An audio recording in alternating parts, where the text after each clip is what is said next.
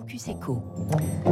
Bonjour Marianne Lignot. Bonjour. Bienvenue sur Radio Classique. Vous êtes la présidente du directoire d'Enedis, filiale d'EDF en charge de 95% du réseau d'électricité en France. C'est le plus grand réseau électrique d'Europe, 1 400 000 km de lignes, 35 fois le tour de la Terre. D'abord, évidemment, la guerre en Ukraine et ses conséquences sur votre secteur. La Russie fournit 40% du gaz de l'Union européenne. La France est un peu moins dépendante, autour de 17%.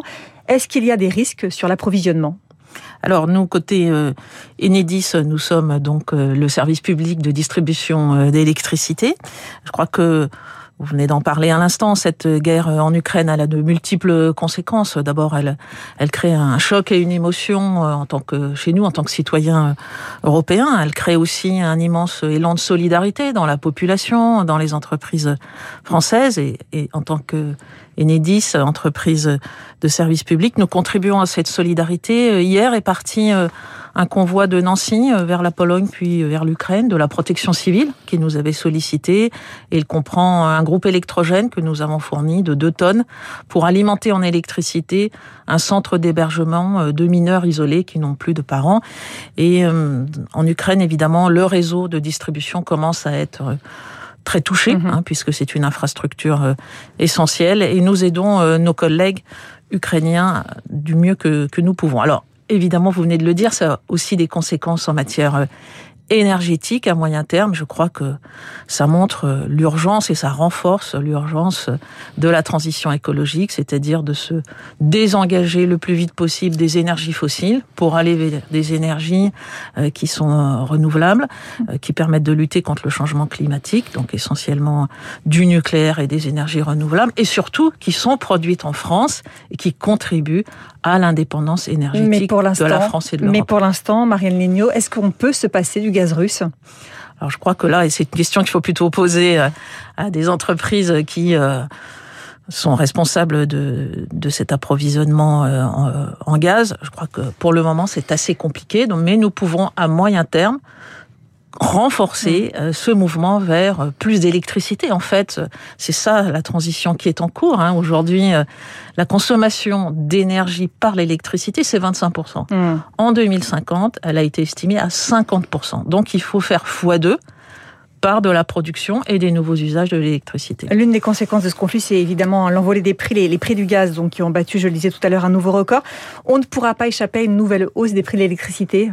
Alors le gouvernement a mis en place un certain nombre de, mesures euh, pour euh, protéger euh, les consommateurs, en particulier les consommateurs particuliers. C'est ce qu'il appelle le bouclier tarifaire et il est en train de d'après les déclarations euh, publiques, de réfléchir euh, au renforcement euh, de ce système de protection. Marianne Legnaud, est-ce que cette guerre ne risque pas de, ralentir la transition énergétique dont vous parliez, transition dans laquelle la France est engagée et ses voisins européens, quand on voit que l'Allemagne, l'Italie envisagent de rouvrir des, des centrales à charbon, est-ce que tout ça ne va pas ralentir cette transition?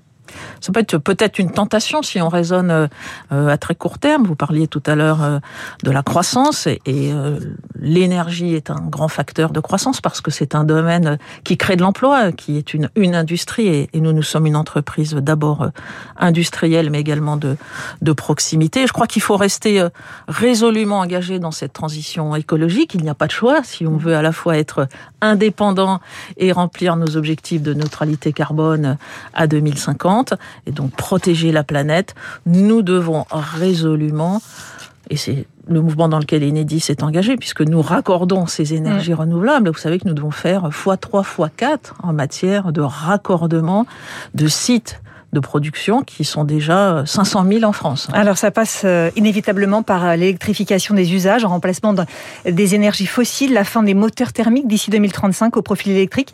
Quel est précisément le rôle d'Enedis dans la mise en place notamment des bornes de recharge?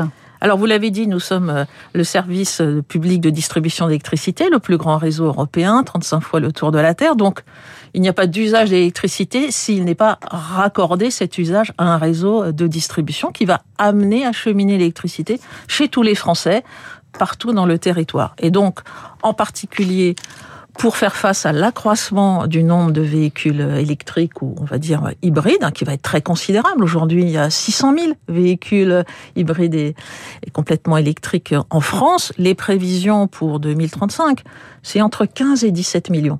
Donc ça veut dire raccorder de plus en plus de bornes de recharge. Et ça, c'est notre rôle. Nous, nous tirons le réseau pour permettre des raccordements, bien sûr, en voirie, qui est des bornes en voirie. Nous ne les fournissons pas, nous ne fournissons pas l'électricité, mais nous équipons en réseau euh, ces bornes pour qu'elles fonctionnent. Donc en voirie, en autoroute, c'est le défi euh, de la recharge euh, super rapide hein, mhm. pour minimiser les temps de charge dans les déplacements et surtout chez les particuliers, en particulier dans les, les parkings de copropriété, puisque aujourd'hui seulement 1% d'entre elles sont équipées d'infrastructures de recharge alors qu'on sait que la charge va se faire essentiellement à domicile. Pour terminer, Marine Lino, vous investissez, vous embauchez euh, des, recrutements prévus. Combien de postes? Un accent mis sur les femmes? Oui, alors bien sûr, vous voyez que tout ça, ce sont énormément de défis. Hein. C'est un défi euh, technique, fois 3, fois 4, c'est un défi technologique, parce que pour faire cela, nous utilisons beaucoup plus de données, un réseau qui est plus digital, plus innovant, plus décentralisé, plus résilient. C'est aussi un défi écologique, il faut le faire en étant soucieux de la planète et notamment en recyclant nos matériels. Donc nous allons recruter cette année 2000 euh, 1000 euh, CDI, donc 1000 salariés en, contrat durée indéterminée et 1200 euh, alternants, donc en tout 2200 nouveaux salariés qui vont venir nous rejoindre pour relever avec nous le défi de la nouvelle France électrique un apprenti sur trois euh, sera recruté. Et vous l'avez dit, nous mettons un accent tout particulier sur les femmes parce que nous sommes une entreprise technique. Aujourd'hui, euh, il y a 25% de femmes parmi les salariés d'Enedis, mais 30% dans le management, 40% dans l'équipe de direction. Donc nous espérons euh, attirer euh, beaucoup de jeunes femmes sur des métiers qui sont essentiellement de l'électrotechnique, de bac à bac plus 5, mais qui peuvent leur offrir des carrières euh, motivantes, très diversifiées, dans une entreprise, j'espère que vous le sentez, qui a des valeurs, qui portent un service public.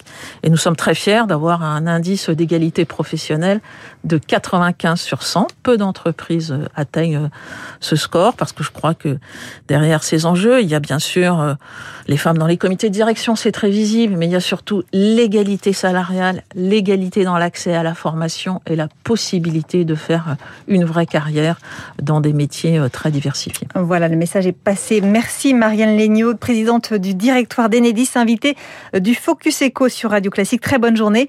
6h54, euh, restez avec nous à suivre votre chronique 3 minutes pour la planète avec Baptiste Gabon.